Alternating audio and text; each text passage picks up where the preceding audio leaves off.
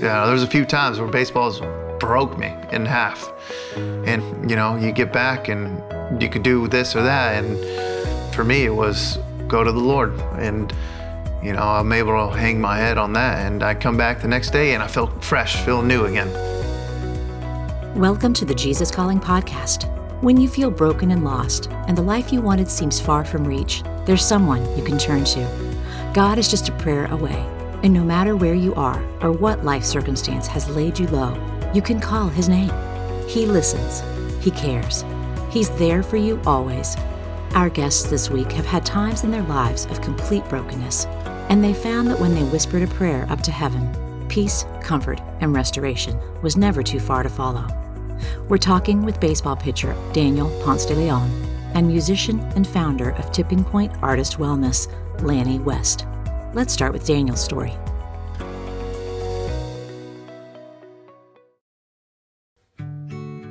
My name is Daniel Ponce de Leon, and I'm from La Mirada, California. I grew up there 18 years of my life until went to college, bounced around to four different colleges. Uh, ended up signing with the St. Louis Cardinals in 2014 and made it to the big leagues in 2018. Growing up in Mirada, California, I played three sports growing up. My dad coached me in most of them uh, football, basketball, and baseball. And uh, my passion was always with football. I was a quarterback in high school, but as I was playing and going on, baseball seemed to be the future. Uh, more scouts came and watched me, and better offers came as a baseball player. My dad put me, I not only was playing Little League, but I was also uh, playing travel ball, and travel ball was during football season. I did not like that. It was just too much for me and I wanted to just play football. And I told my dad I don't want to play anymore. And he said, just stick it out, you know, we'll just stick it to one time a, one time a year. And uh, that was way better for me and it gave me a clear mind. And uh, so I ended up getting a nice scholarship after my senior year in high school to University of Arizona. I had a bit of problems there. I only pitched three innings, did not get along there, and coaches ended up cutting my scholarship that summer after that season and that's when I had to transfer to Cypress Junior College in Southern California. I had a good season there, and then ended up signing to University of Houston, and uh, the weekend was wide open to be a starter, so I went over there, started there, and ended up getting drafted by the Chicago Cubs. And that year, I wanted to sign and to go play some minor league baseball, and um, ended up failing a physical before I even started and the NCAA deemed me a professional, so I lost my amateur status. So then I had to transfer again to a different college, and I ended up at Embry Riddle, which is an NAIA school at the time, and uh, that's where the St. Louis Cardinals found me. So since the start, you know, I've been up and down in the big leagues and minor leagues many of times, and um, there's a lot of highs, a lot of lows. Yeah, there's a few times where baseballs broke me in half so May 9th, 2017, it was a day game, Kids Day, and get through the first inning. Second inning comes around, and I'm facing Victor Caratini. He's a left-handed hitter, and my catcher Rosario asked for a, fastball down away. So at the time, I was throwing sinkers, two seams, so the ball's supposed to go down and sink away from the hitter. Well, this one stayed straight. Caratini lined it right back up the middle, and I went to like turn out of the way and it didn't get out of the way in time. Hit me right in the temple on my right side and uh, probably knocked me out for a few seconds. And but I do remember everyone running up and talking to me. My trainer standing there or kneeling over me, and he's asking me questions about what's my name, what year is it, um, you know, simple questions that I'm able to answer. And I got them all correct, but the way I was answering it, he did not like. So he called over the ambulance, and uh, they had the stretcher come over, and they lifted me up and put me on. And I told him like, why are we doing this? You know, I'm I'm fine. Growing up, I, I played football. I've had stingers and kind of been knocked out ish a bit, and you uh, you don't really understand how bad the injury is at the time. So during my injury, once I got into the ambulance, that's when I started to recognize like, you know what, this might be a little bit worse than I thought. And uh, once I get into the hospital, that's when my memory starts getting a little bit splotchy. And uh, I remember like throwing up on the nurses, them cutting my pants, and then one of the last memories of them shaving my head with some, some not very good clippers. And then uh, after that, I'm sitting in bed talking to my dad. And then he's talking to me, and I go right away, "Hey, can you come over here real quick and just pray over me?" And he was like, "Me?" I was like, "Yeah." You know, he came over me and hugged me and prayed over me, and I'll tell you what, that was um, That was very comforting having your dad pray over you. It made me feel like a kid again, you know, like my dad was over there shielding me for something. My injury was an epidural hematoma. It's a, a bleed between the membrane of the brain and the skull. So uh, they had to remove my skull, stop the bleed, and also relieve some pressure in my brain because my brain had shifted now. And um, if they didn't do that, then I would get some brain damage. Once that died down, they were able to put the skull back on, close me up, and uh, hoping that it wouldn't reswell because if it were to reswell again, I would have significant disabilities. And um, thankfully, it did not. And um, you know, they were worried that I was going to die at first, and then after that, they were worried that I would be able to walk, talk, and eat again. So for a brain to recover is a lot different than having to rehab an arm, a leg, or something. So you could do exercises and stuff for that. As for a brain, you can't do anything besides rest. So the the whole goal was to rest so my brain shift will go back to normal because I had about eight millimeters shifted and I needed that to go back to normal before I even resume any sort of activity. So I go home and you know you don't really want to watch TV, you don't want to do this. So I spent a lot of time reading. My dad was a very big part in uh, teaching me the word and every morning you know he was up reading so he would talk to me about it and i didn't really understand most of the things but you know, later on in my life, as I read the Bible, you know, all the words that he told me before now kind of like are coming together and I'm starting to understand it even more.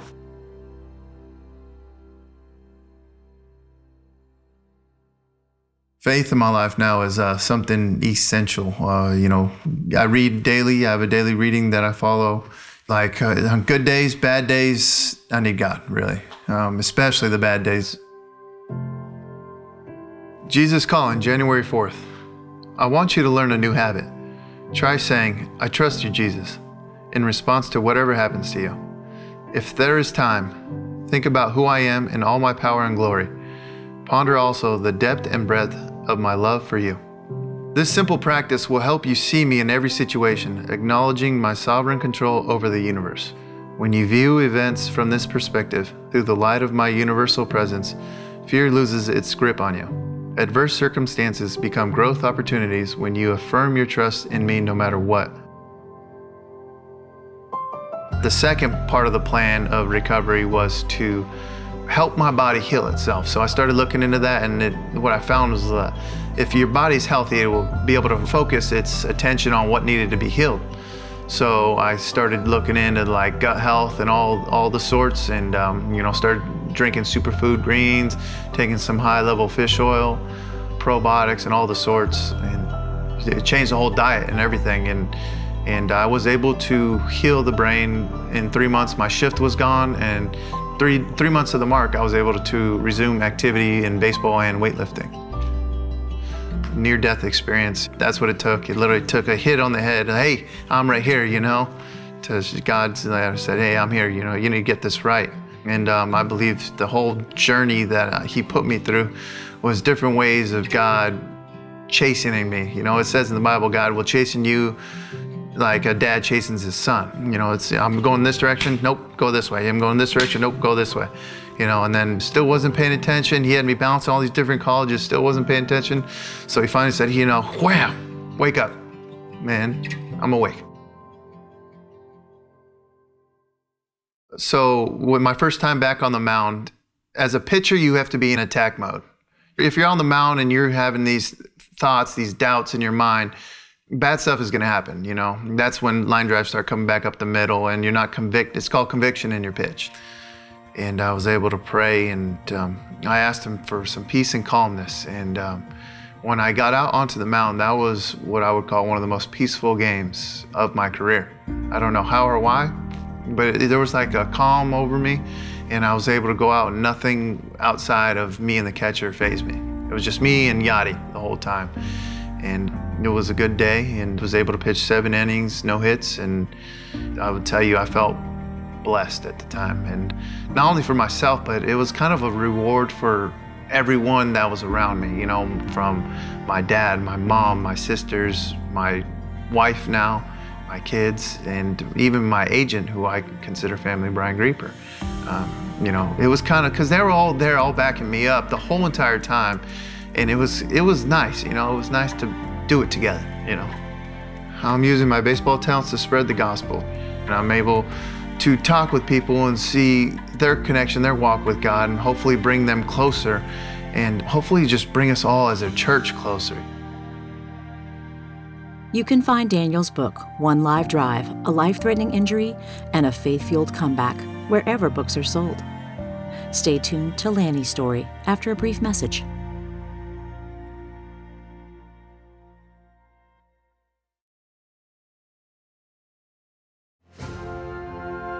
During times of transition and unknown next steps, it's more important than ever to cling to the promises of God and to tune your ear to what Jesus has to say. Jesus Calling for Graduates is an encouraging compilation of 150 devotions from Sarah Young's brand. Grads will find topics such as discerning God's will, self worth, trust, support, and much more. Jesus Calling for Graduates is perfect for both high school and college graduates as they embark on the next chapter. Look for a special custom edition of Jesus Calling for Graduates, available exclusively at faithgateway.com.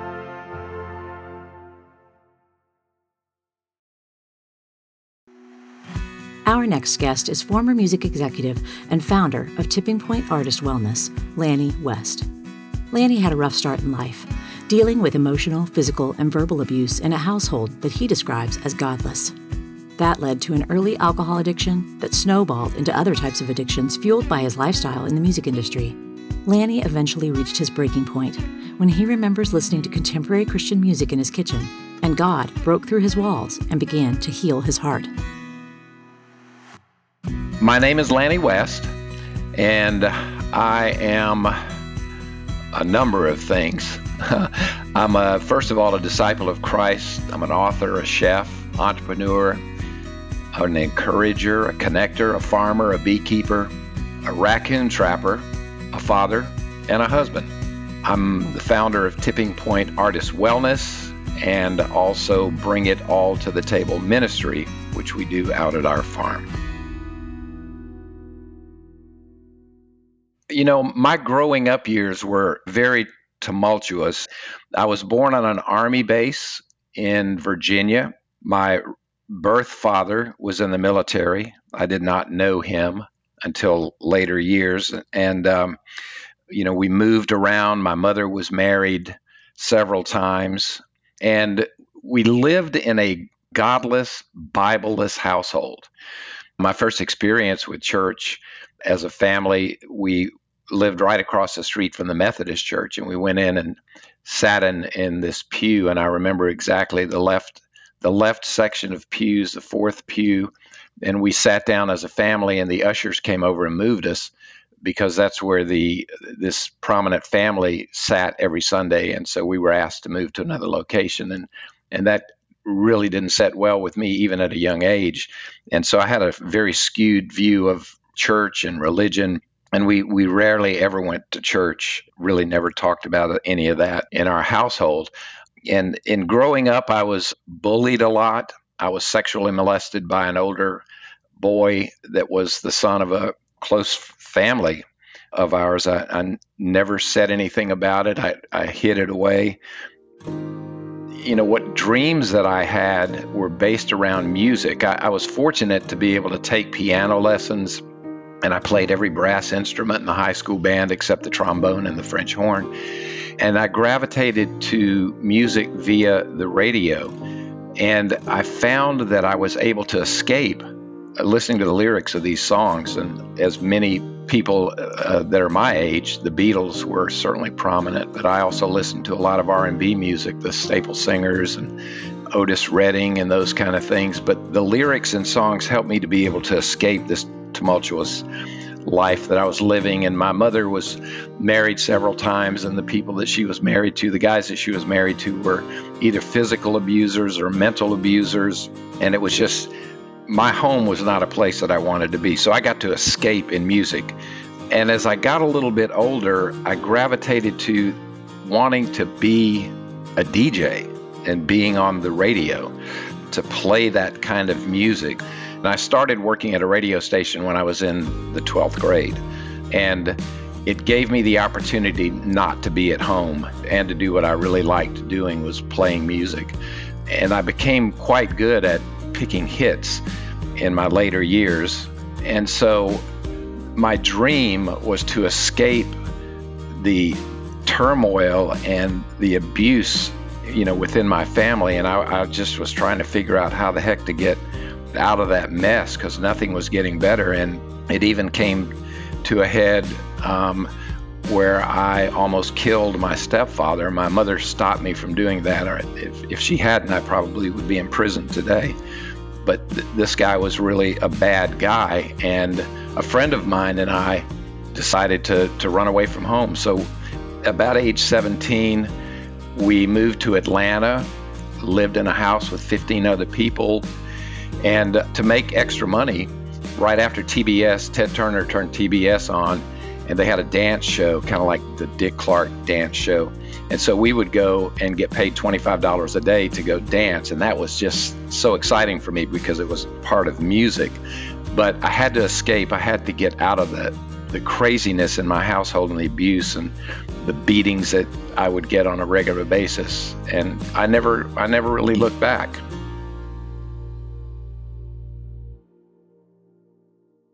My addiction started off with alcohol. My mother and stepfather, who was a doctor, they did social events at the house, a lot of parties. And my mother thought it was very cute and cool to have the boys. So it'd be me, my brother, and my younger stepbrother. And we would dress up in suits and wait tables and we would serve food and we would set the tables and it was my mother showing off that we had some manners. And so at the end of these little parties we would start clearing tables and taking things back to the kitchen. And so i i started sampling some of the leftover wines and alcohols that were there and i started it, it really made me feel good. And so it progressed to the point where I started stealing bottles of liquor out of my parents' liquor cabinet.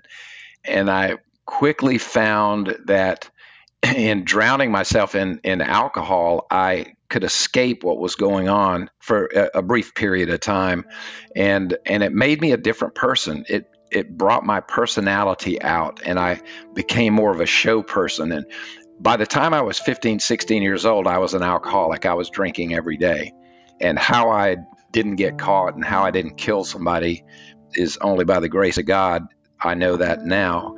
But it continued and increased with drinking and partying as I got older. And as I got deeper into the entertainment world and working in radio, cocaine became a big issue. In the 70s, cocaine was rampant in the music industry. Uh, we would go to conventions and go to these record company suites and they would just have piles of cocaine on the table. So I spent four years of my life doing cocaine every day and not being able to stop and spending money that I didn't have on cocaine at the same time, continuing drinking alcohol. And then it led to taking speed and, and other forms of, of drugs. But I got to the point where I just I couldn't stop and and it made me a new person and so I felt like that I had to continue doing drinking and doing these drugs because people expected me to be a certain way, this entertainer, this radio DJ. And so I just I got hung up in it and I couldn't get out of it. The record company representatives would come to town and without exception they all had cocaine with them. They all carried it an ounce at a time. We would sit around and do cocaine late in the evening and about three o'clock in the morning in order to go to sleep, I would smoke pot and take NyQuil and then get back up in the morning and start it all over again. And I tried many times to just to stop it, but it didn't happen.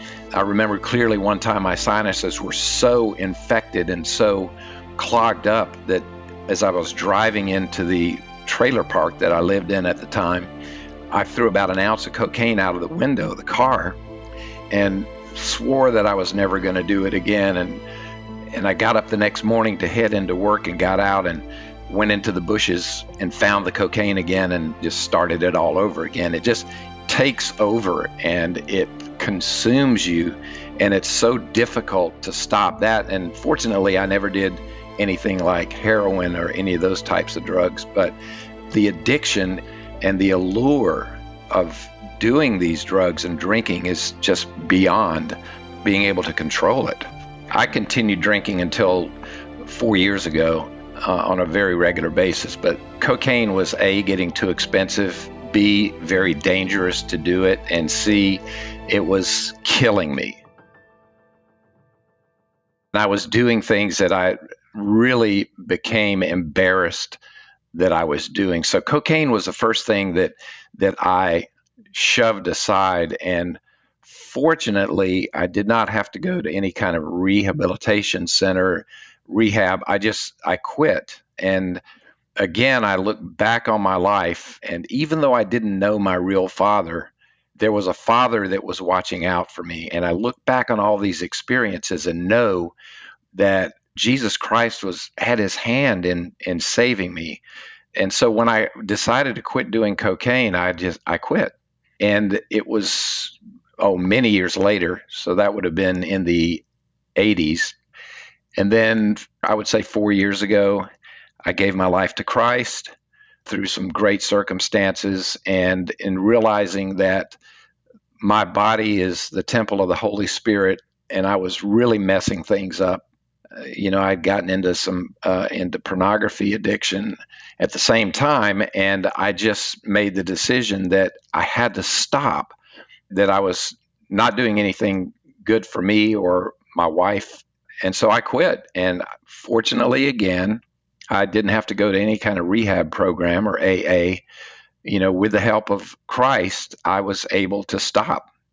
I don't miss having a cocktail. I don't miss drinking. I don't miss cocaine. I don't miss any of that because I'm filled with God's Spirit. And that's the most important thing in my life right now.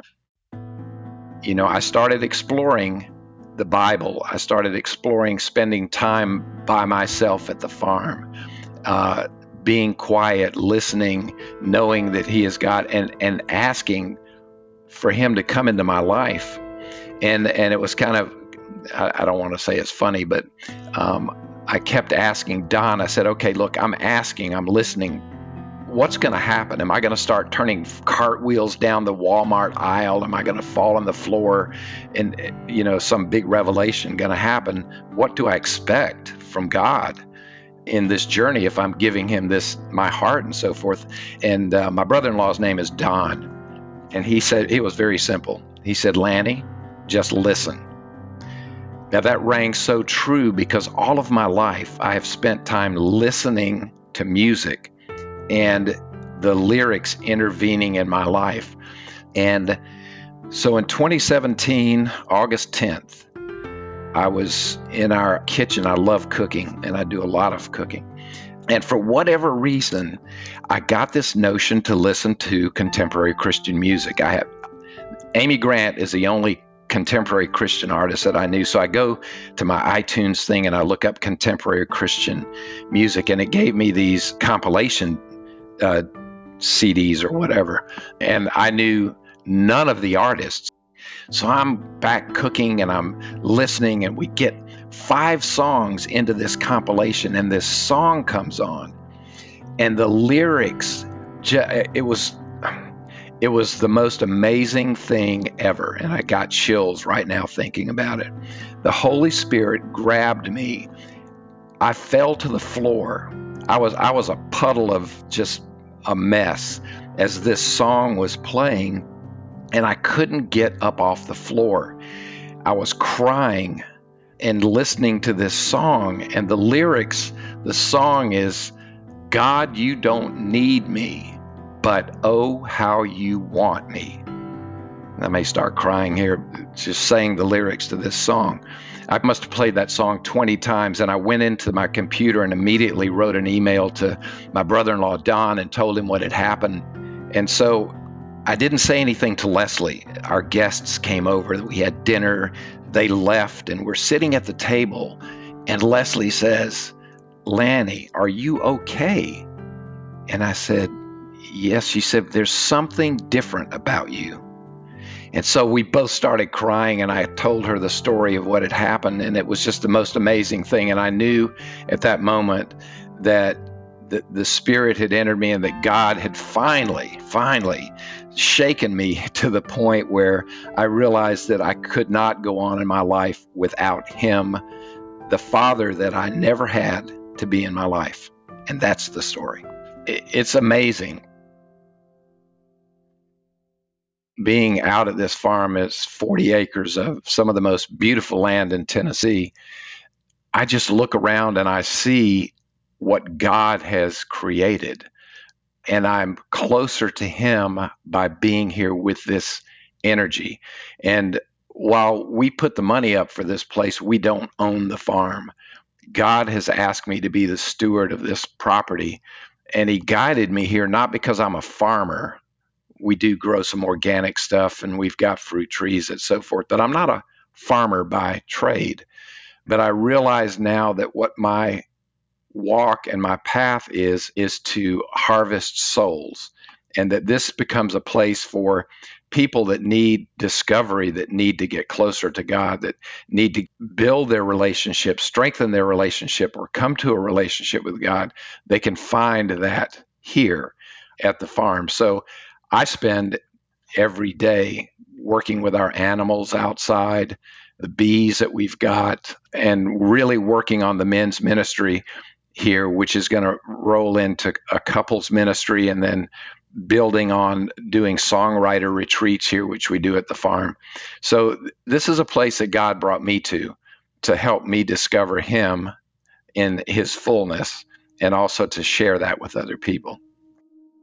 Spending time with God on a daily basis is something that I have come to appreciate and love I hope at age 69, I hope that I live a more fruitful life or live a, little bit longer so I can share this with other people. And I think that's what God's desire is for me to do. But I look back and I go, man, oh man, what a dummy and how you missed this opportunity in your life.